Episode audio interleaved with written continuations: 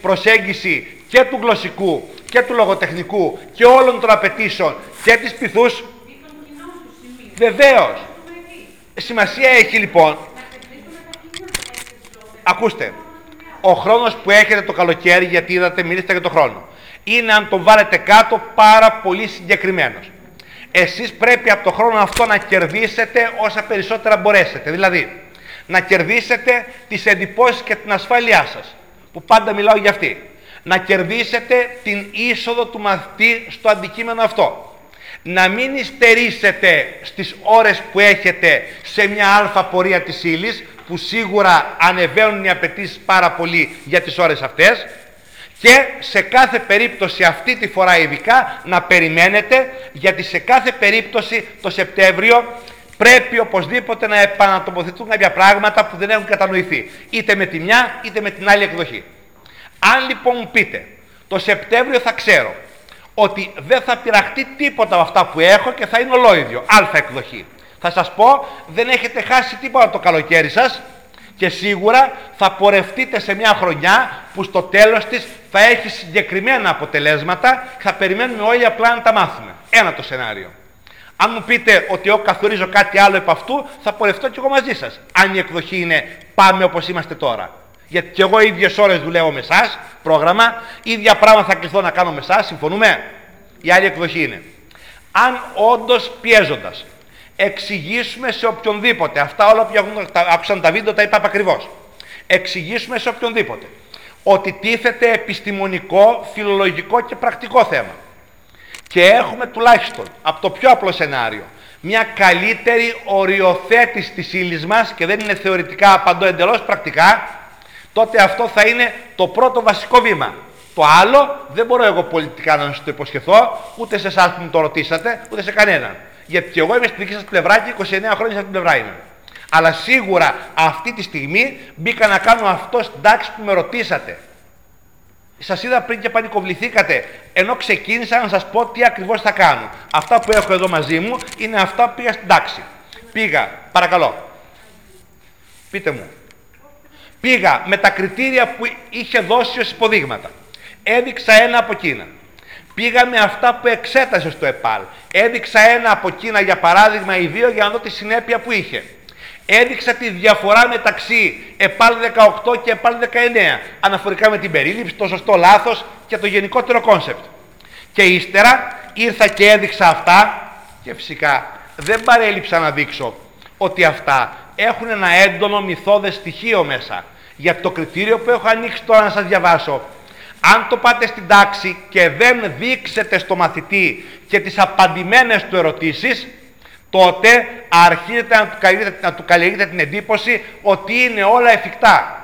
Ενώ πρέπει να τους διαβάσετε και την απάντηση που φέρετε ως ενδεικτική απάντηση μαθητών και μαθητριών για να καταλάβει αν από την εμπειρία του θα έδινε την απάντηση αυτή. Απαντώ τι έκανα αυτές τις μέρες. Λοιπόν, άρα, την πρώτη εβδομάδα, να τα απαντήσω όλα, είχα τέσσερις ώρες σκέφτηκα να κάνω λογοτεχνία και τις τέσσερις, αφού έχω έξι εβδομάδες, για να κάνω λίγο εισαγωγή και να πω αυτό το πράγμα της λογοτεχνίας που με έχει φέρει, εμένα και το μαθητή, με ειλικρίνεια. Τη δεύτερη εβδομάδα λοιπόν έκανα δύο ώρες έκθεση, δύο λογοτεχνία. Στις δύο ώρες έκθεση άνοιξα την ενότητα ανθρωπιά-ανθρωπισμός, γιατί έπρεπε να μπει κάποια στιγμή ένα διαγώνισμα, σας λέω ακριβώς το πλάνο, Λοιπόν, έπρεπε να ανοίξει μια από τις ενότητες, θα μπορούσε να ανοίξει την παιδεία εκπαίδευσης. Κανένα πρόβλημα. Άρα λοιπόν, ανοίξαμε από τη μια αυτό και ετοιμάσαμε ένα διαγώνισμα το οποίο τι κάναμε. Ακούστε ακριβώς. Επειδή δεν θέλαμε να πάμε στη σφαίρα της φαντασίας, πήραμε το περσινό επαναληπτικό του 18 του ΕΠΑΛ, το οποίο έχει ένα κείμενο για τον πολίτη και την κοινωνία των πολιτών κλπ. Κρατήσαμε το γενικό κορμό του για να είμαστε κοντά στην αλήθεια του πράγματος. Βάλαμε κανένα δυο ασκήσεις ακόμα για τρόπο ανάπτυξης κλπ. Γιατί έπεσε τα πρώτα μαθήματα να ζεστάνουμε από τη β' τρόπους ανάπτυξης. Σας λέω ακριβώς αυτά που με ρωτήσατε.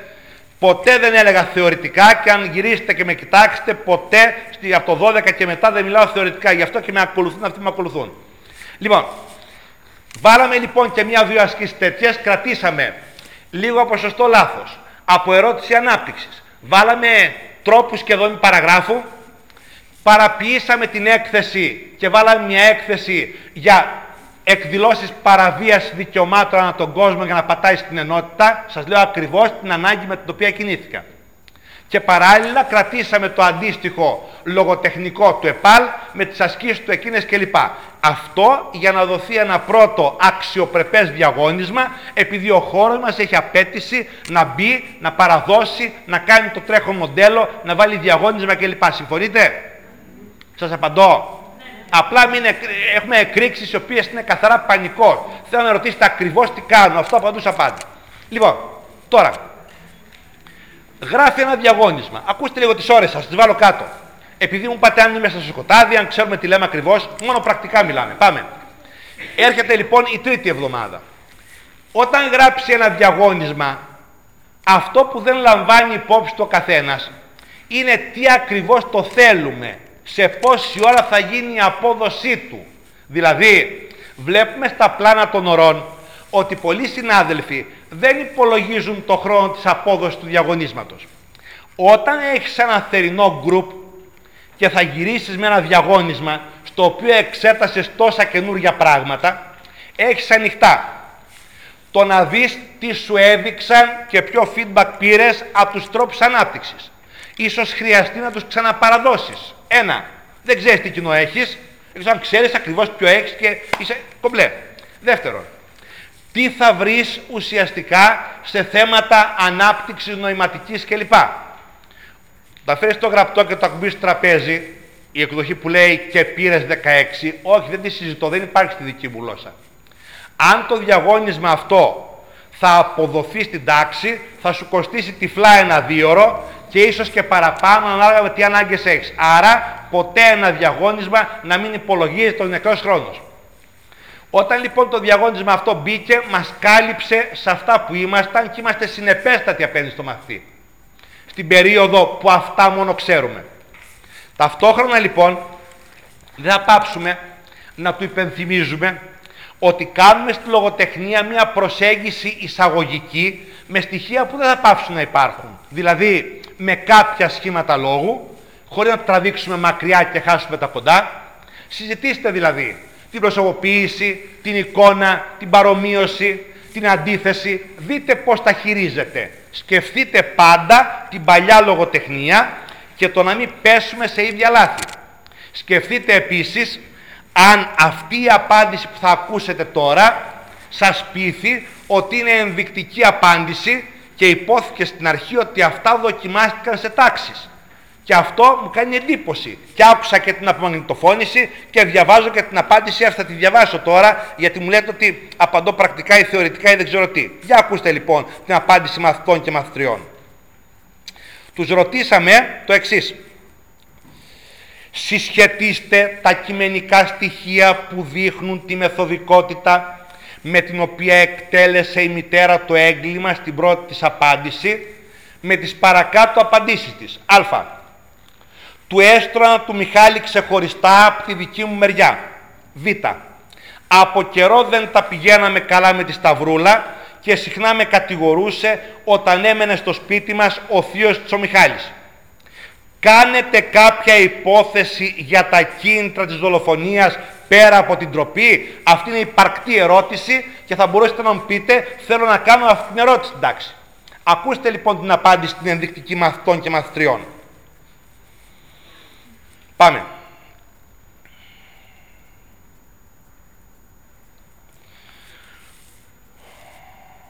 Ο λόγος της μητέρας στην πρώτη απάντηση είναι αποκαλυπτικός για τη μεθοδικότητα και την ψυχρότητα με την οποία ενήργησε. Παρακολουθούσε τις επιπτώσεις του Φουραντάν βήμα-βήμα, δεν φάνηκε αναρωτιέται ούτε στιγμή τι κάνει και ύστερα πήγε κοιμήθηκε και στην κόρη που πέθανε. Η ντροπή παραπέμπει και σε άλλες συμπεριφορές, ξεσπάσματα οργής ή και τυφλής βίας. Οι δυο άλλες απαντήσεις δημιουργούν μια έστω αμυδρή υποψία ότι η μητέρα μπορεί να είχε και η ίδια σχέση με το θείο. Αν μοιαζόταν και λοιπά για την τιμή της κόρης της, αν ήθελα να την προστατέψει και λοιπά, θα τα διαβάσετε μόνοι σας. Αλλού θέλω να καταλήξω. Αυτό θα το διαβάσω εγώ μαζί με δύο-τρία άλλα που πάσα εσάς στην αρχή Και ούτε επιχειρήσαμε να κάνουμε ιστορικές αναδρομές, ούτε να συζητήσουμε θεωρητικά. Αλλά έπρεπε στην αρχή να καταστήσουμε και το μαθητή κοινωνό αυτού του οποίου, το οποίο αντιμετωπίζουμε.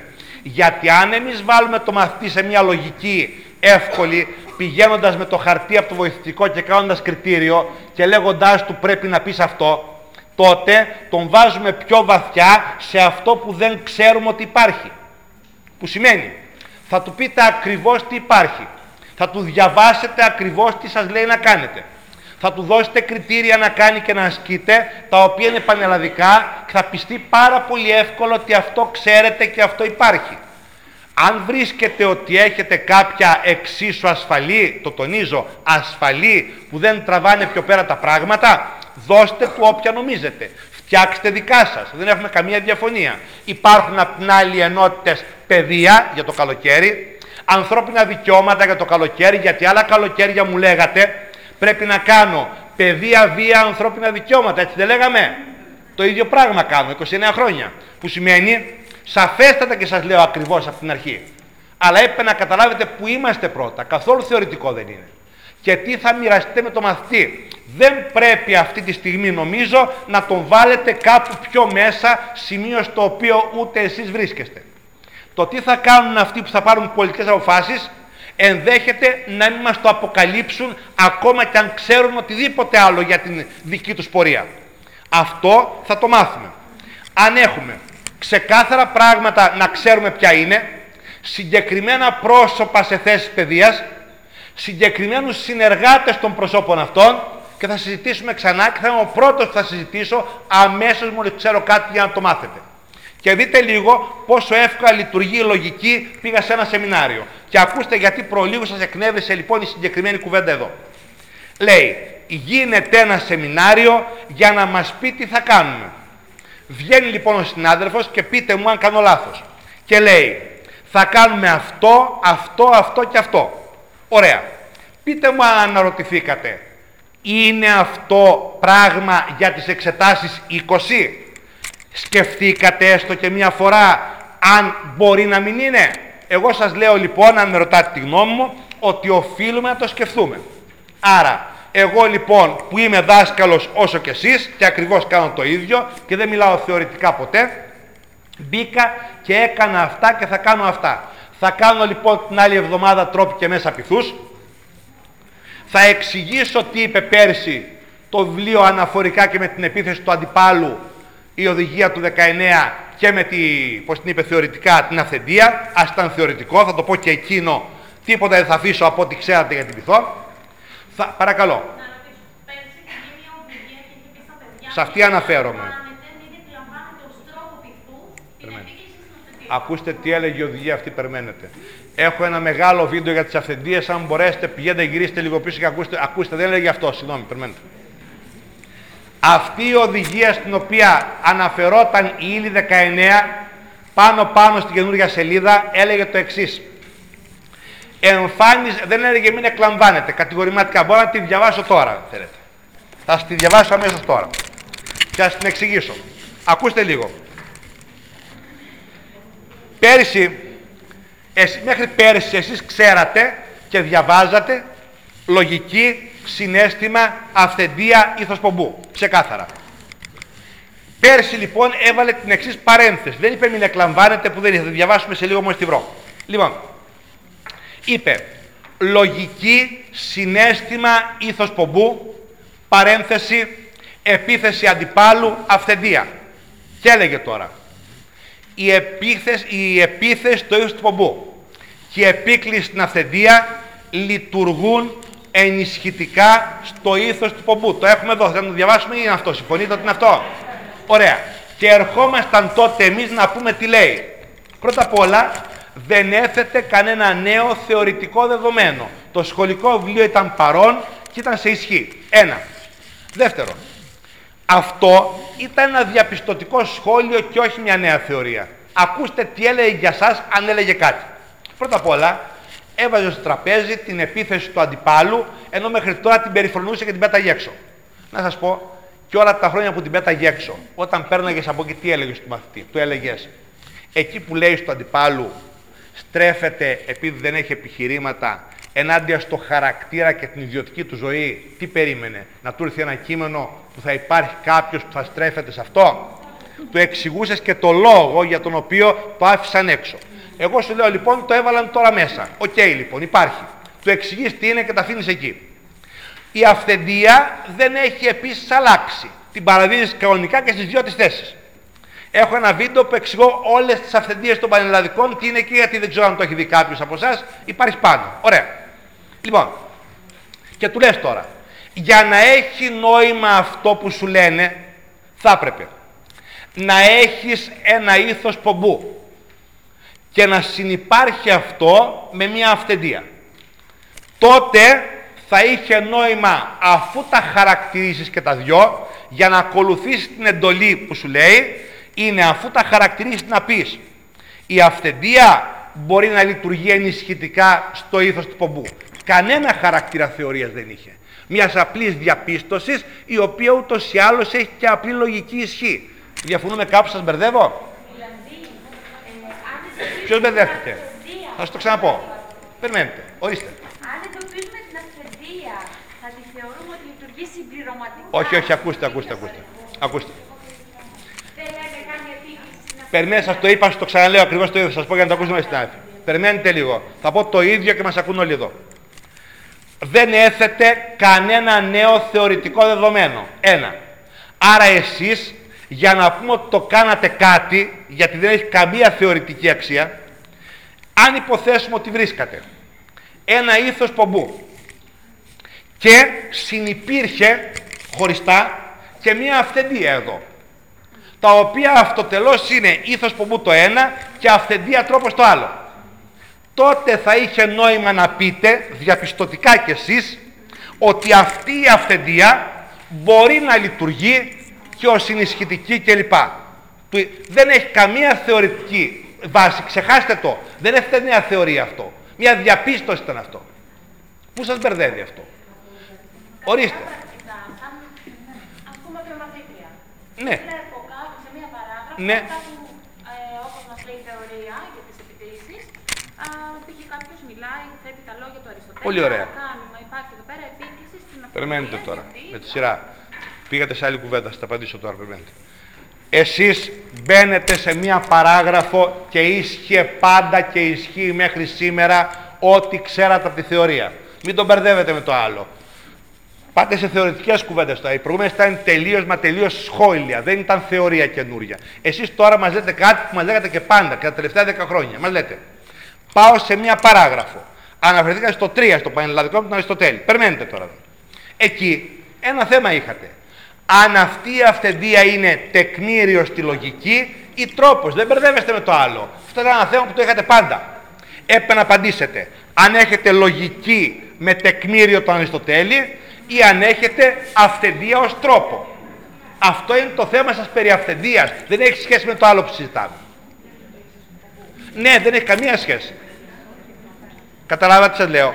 Μισό λεπτό λοιπόν. Θα πρότεινα αμέσως τώρα. Θα πρότεινα αν έχετε περί αυθεντίας άλλοι τα προβλήματα, να βλέπατε ένα βίντεο που έχω περίπου 10 βίντεο πίσω από τα τρέχοντα, το οποίο παίρνω όλες τις αυθεντίες των πανελλαδικών και τις απαντώ μία προς μία τι είναι και τι κάνουν. Και είναι πολλές. Αυτό αναφορικά με την αυθεντία. Το σχόλιο αυτό που έκανε η Ήλ του 19 δεν είναι σχόλιο θεωρίας, ξεχάστε το. Δεν αλλάζει τίποτα τη θεωρία που ξέρατε. Είναι διαπιστωτικό σχόλιο. Παρακαλώ.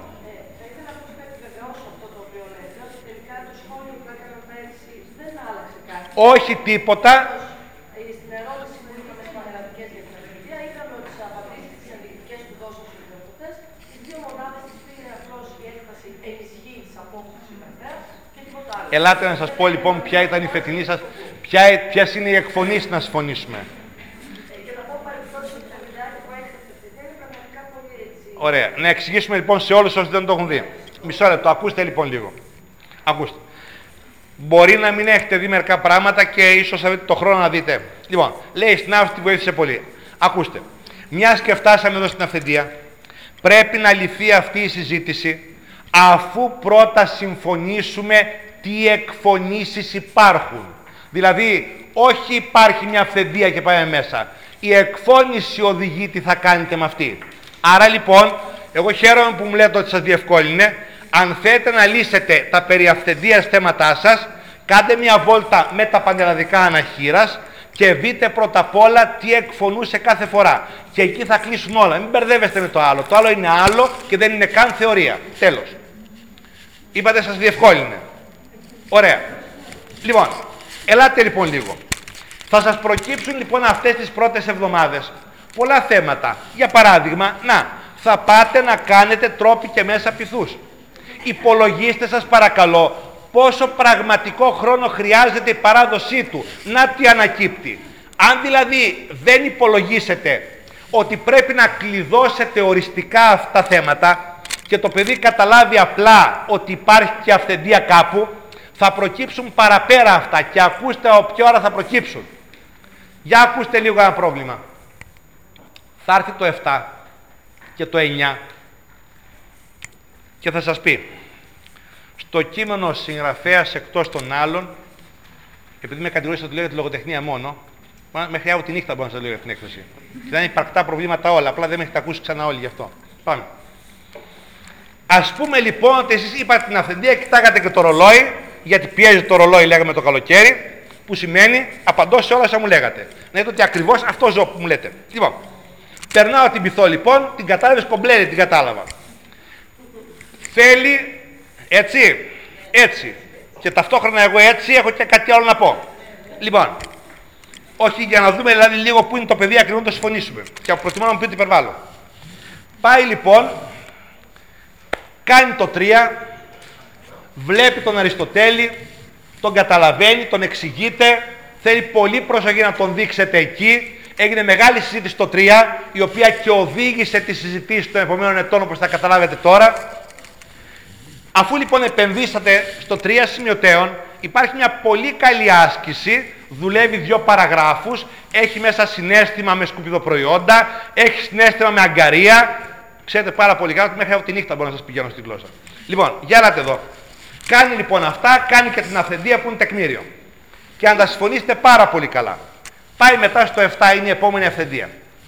Ο συγγραφέας χρησιμοποιεί εκτός των άλλων ως τρόπιθούς και την επίκληση στην αυθεντία. Ακούστε τώρα ακριβώς τη στοχοθεσία της άσκησης. Θέλω προσοχή.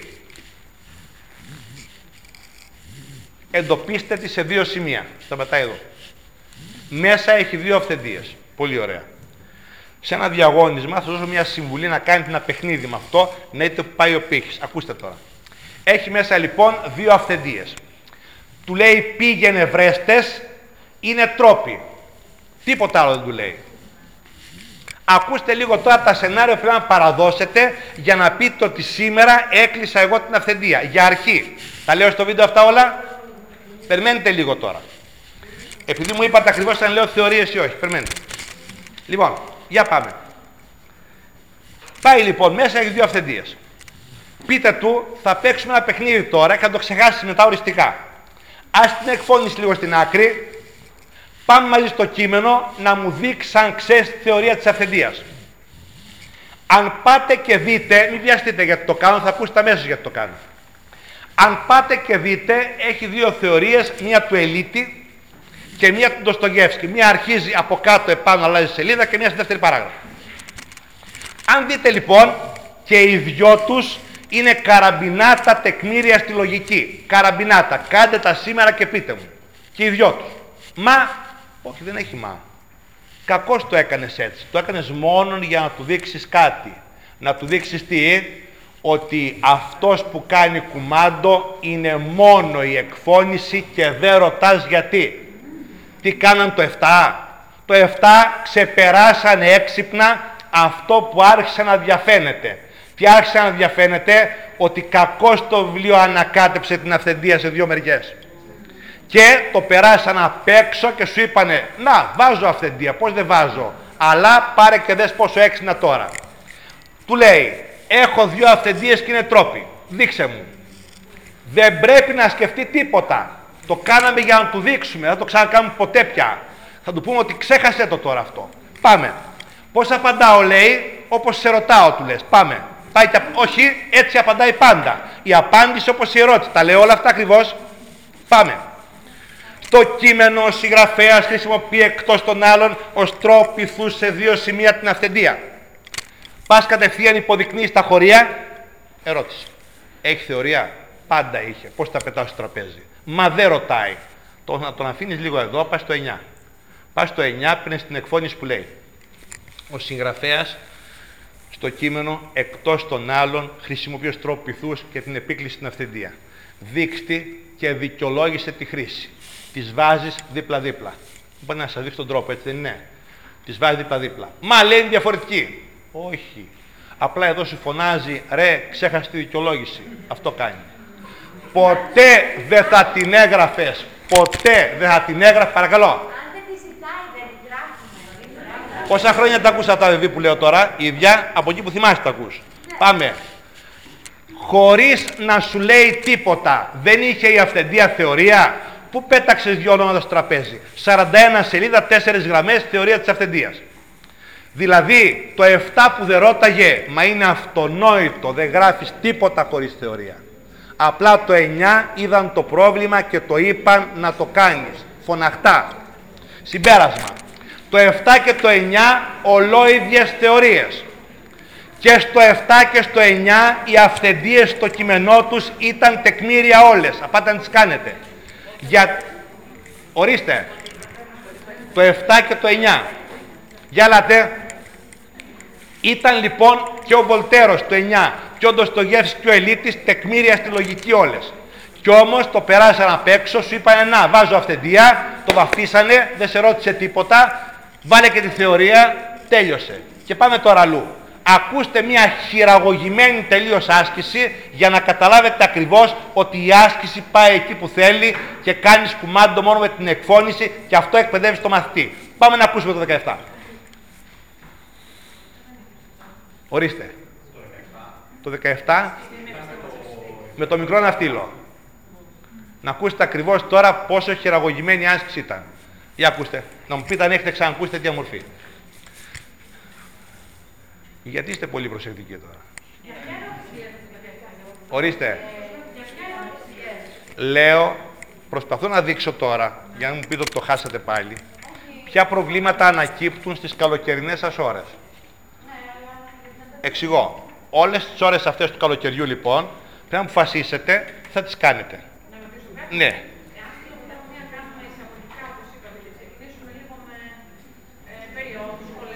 Ωραία. Ακούστε λοιπόν. Πολύ ωραία. Τώρα αρχίζουμε να συγκινούμαστε μια χαρά. Ακούστε, όχι, όχι. Τώρα το βάλαμε σε μια γραμμή τουλάχιστον και το είδα ότι το ακούτε ευκολότερα. Για ακούστε. Επειδή βλέπετε ότι στο βιβλίο του καθηγητή υπάρχει αυτή η διγλωσία, που ονόμασε συνάδελφος, και λέει, όχι λέει αυστηρά με ρεύματα και είδη. Θα σας έλεγα, μην πέσετε το καλοκαίρι σε αυτά και υπάρξουν θεωρητικές αναζητήσεις και απώλεια χρόνου, προτιμήστε κάτι πιο πρακτικό, γι' αυτό και συνέστησα τα κριτήρια. Δηλαδή δεν ωφελεί γιατί περνάει πιο νεκρός ο χρόνος, ακούει κάτι θεωρητικό. Ακούστε, με ρωτάτε καμία αναφορά. Μισό λεπτό, ακούστε λίγο. Από το καμιά αναφορά μέχρι πόσο είστε δασκάλα και το κρίνετε. Αν μου... Η γνώμη μου είναι λοιπόν, αν εκτιμήσω ότι εκεί που έχω πάει με εξυπηρετεί για κάποιο λόγο να το γνωστοποιήσω, θα το γνωστοποιήσω με τρόπο που να μην με τραβήξει κάπου αλλού και χάσω την ώρα. Αν ρωτάτε αυτό. Λοιπόν, για ακούστε. Άρα λοιπόν, σας δείχνω ποιες... Παρακαλώ. Ό,τι θέλετε θα μου πείτε. Θα το κάνω και αυτό. Θα το κάνω και αυτό. Από ό,τι βλέπετε, προσέξτε, προσπαθώ να δείξω ακριβώς ότι πριν υπολογίσουμε ποιες ώρες έχουμε το καλοκαίρι, φανταστήκαμε όλη τη χρονιά. Και δεν ξέρουμε κάτι για αυτή. Ούτε εγώ ούτε εσείς. Λοιπόν, για ελάτε. Θα το απαντήσω τώρα όλα. Περιμένετε. Όχι. Από ό,τι είδατε, από ό,τι είδατε, τώρα φάνηκε ότι συνεννοούμαστε. Για τώρα κατάλαβαν το ρολόι όλοι. Ότι είναι πραγματικό. Απλά ίσως νομίζουν όλοι ότι εγώ κάνω βόλτες σε ακαδημαϊκό περιβάλλον. Εγώ είμαι στην τάξη που είστε κι εσείς. Αν ρωτήσετε τους συναδέλφους πότε κάναμε σεμινάρια μαζί, θα σας πούμε πόσα χρόνια τα ακούνε αυτά ακριβώς. Λοιπόν, Για ελάτε. Να τελειώσω λοιπόν αυτό που έλεγα και θα σας κάνω ό,τι μου ζητήσετε. Ε, απλά θέλω να συλλαμβάνετε διδακτικά κάποια πράγματα τα οποία αν τα παραβλέψετε στην ώρα τους θα σας βγουν μπροστά μετά. Και όσο περνάει ο καιρός μαθαίνει λάθος. Το 17 λοιπόν στις επαναληπτικές περισσεύανε τρία μόρια στο τέλος. Και είπε να βάλει μία αυθεντία και να την κάνει και λίγο έξυπνη, να την κάνει τι πετυχαίνει, τι επιδιώκει. Όπου είναι η δημοφιλής άσκηση, η οποία δεν έχει θεωρία, είναι νοηματική, αλλά εμπλέκεται με το νόημα του κειμένου. Πολύ δημοφιλής άσκηση. Οπότε λοιπόν, ακούστε τι ερώτηση κάνει. Θέλει να ρωτήσει λοιπόν ποιος είναι ο τρόπος πυθούς της τελευταίας παραγράφου. Αν σταματούσα εδώ, σας στέλνω τώρα να πάτε να τον κάνετε και θα μου πείτε όλοι σας ότι είναι λογική με την αυθεντία τεκμήριο, αν πάτε να το κάνετε. Η εκφώνηση που ξέρετε είναι πραγματικά αυτή. Ποιος είναι ο τρόπος πυθούς της τελευταίας παραγράφου. Ούτε μία φορά δεν έχετε δει εκφώνηση όπως αυτή που θα ακούσετε. Αν μου πείτε ότι είναι τυχαία, κανένα πρόβλημα. Ποιος είναι ο τρόπος πυθούς της τελευταίας παραγράφου στο σημείο που αναφέρει τον μικρό ναυτίλο του Ελίτη; Πότε ξαναχειραγώγησε την ερώτηση έτσι και υπέδειξε χωρίο. Που μόλις το είδαν όλοι, καρφωθήκανε απάνω, την απαντήσανε με τη μία αυθεντία και τι πετυχαίνει με τη χρήση της και γράψαν τη θεωρία της αυθεντίας μια χαρά σε σχέση με το κείμενο και το τελείωμά του. Αυτή η άσκηση πρέπει να, να αντιμετωπιστεί πάρα πολύ προσεκτικά. Ήταν μια άσκηση η οποία φτιάχτηκε για να οδηγήσει σε μια απάντηση ενώ αν την πάτε και την κάνετε καθαρά σαν θεωρία είναι λογική με επιχείρημα και αυθεντία τεκμήριο. Ποτέ δεν έχετε ξανακούσει εκφώνηση τέτοια στο σημείο με το μικρό ναυτίλο. Να πάει μόνος του, να συντάξει την παράγραφο, να βρει το επιχείρημα, να βρει καπάκι το τεκμήριο και να πει είναι λογική. Και αν του πει τι, τι πετυχαίνει με τη λογική και τι να γράψει, να πείσει. Όχι βέβαια, άλλο είχαν σκεφτεί. Και το χειραγώγησαν κανονικά ένα τέτοιο. Καταλάβατε τι εννοούσα; Ήμουν σαφής; Πάτε να την κάνετε στο σπίτι να τη δείτε. Επιμένω ιδιαίτερο σε αυτά. Όλα αυτά πρέπει να γίνουν μέχρι πότε; Πρέπει να γίνουν μια καλή γεύση μέσα στο καλοκαίρι, γιατί αν μου πείτε, προσέξτε, αν μου πείτε εγώ τώρα πιέζομαι από το ρολόι, γιατί έχω συνεξέταση και κόλπα και τέτοια άλλα, που δεν ξέρω τι θα γίνεται το Σεπτέμβρη με αυτά, εγώ δεν ξέρω, αν ξέρετε πείτε το μου, και περάσεις στην πυθό με το ρολόι και του πεις στην πυθό διαθέτω μία ώρα ή δεν του το πεις και το δείξεις εννοώ, θα σου βγει παραπέρα ζωντανή η πυθός φουλ. Και στο συνέστημα θα βγει και στην αυθεντία θα βγει και στο ήθος του πομπού και ας μην έχει πέσει ποτέ μια φορά να το βρει θα το βάλει. Το χωρίο δεν έχει βρει. Και όταν παράδειγμα του λες ήθος του πομπού τι του δείχνεις; Πρέπει να του κάνεις παράδειγμα. Για να του κάνουμε ένα παράδειγμα. Ένα καλό ήθος πομπού που θυμάται το παιδί είναι στη Β' Λυκείου εκεί που αρχίζουν τα θέματα της έκθεσης στο πρώτο κεφάλαιο και έχει από εδώ την παραπληροφόρηση 25 σελίδα έχει απάνω δεξιά το κειμενάκι με την Οριάννα Φαλάτση. Από ό,τι βλέπετε ξέρω ακριβώς το ξέρετε και καθόλου θεωρητικά. Λέει λοιπόν απάνω δεξιά η Φαλάτση ότι πάντα στη ζωή μου ένα πράγμα με οδηγούσε όταν ήμουν μπρος στο γεγονός αν τα αυτιά μου και τα μάτια μου είναι αρκετά κλπ. κλπ. Εκεί μιλάει για το χρέος αναφορικά με το λειτουργήμα. Ένα είναι αυτό. Ένα άλλο καλό ήθος πομπού είναι κάτω εκεί στο σχολικό στην κίτρινη σελίδα με το Βενιζέλο. Είμαι εδώ ως απλός στρατιώτης κλπ. Και όχι ως αρχηγός πολιτικού κόμματος κλπ. Πρέπει να κάνετε απ' όλα. Μη σκέπτεστε δεν έχει πέσει ποτέ. Αν το βρει θα το έχει πρώτη θέση αύριο και θα ευνηδιάσει ποιον. Και δεν πρέπει κανέναν γιατί είναι ύλη. Που σημαίνει. Άρα λοιπόν, έχετε να διδάξετε πολύ προσεκτικά την πυθό. Και αν νομίζετε ότι προλαβαίνετε και τις συλλογιστικές πορείες. Εδώ τώρα εγώ αμέσως. Ο αναλογικός δεν ήταν ποτέ μέσα και ήταν πάντα έξω και θα είναι για ένα λόγο.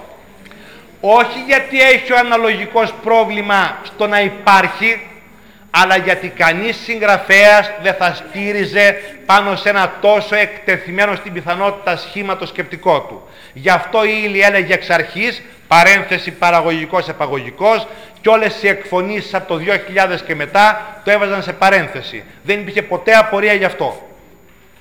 Είχατε κάποιο θέμα αυτό; Πείτε μου. Ε, όχι, αν είναι τελικά στην Ήλια, πρέπει να το... Όχι, δεν είναι τελεία. Όχι. Σου- Δεν υπήρχε απορία. Τη στιγμή, ακούστε λίγο, εννοείται αν άλλαξε κάτι σε αυτό από χθες σήμερα; Περιμένετε. Από χθες σήμερα μου λέτε ότι δεν δημοσιεύτηκε κάποια εκ νέου ύλη η οποία λέει όχι δεν είναι. Από το 2000 μέχρι σήμερα θα σας απαντήσω εγώ. Τι ήταν αυτό που τον κρατούσε έξω; Το ότι κάποιοι γούσταραν ή το ότι δεν είχε επιστημονική οντότητα; Με καταλαβαίνετε τι εννοώ. Καταλαβαίνω τι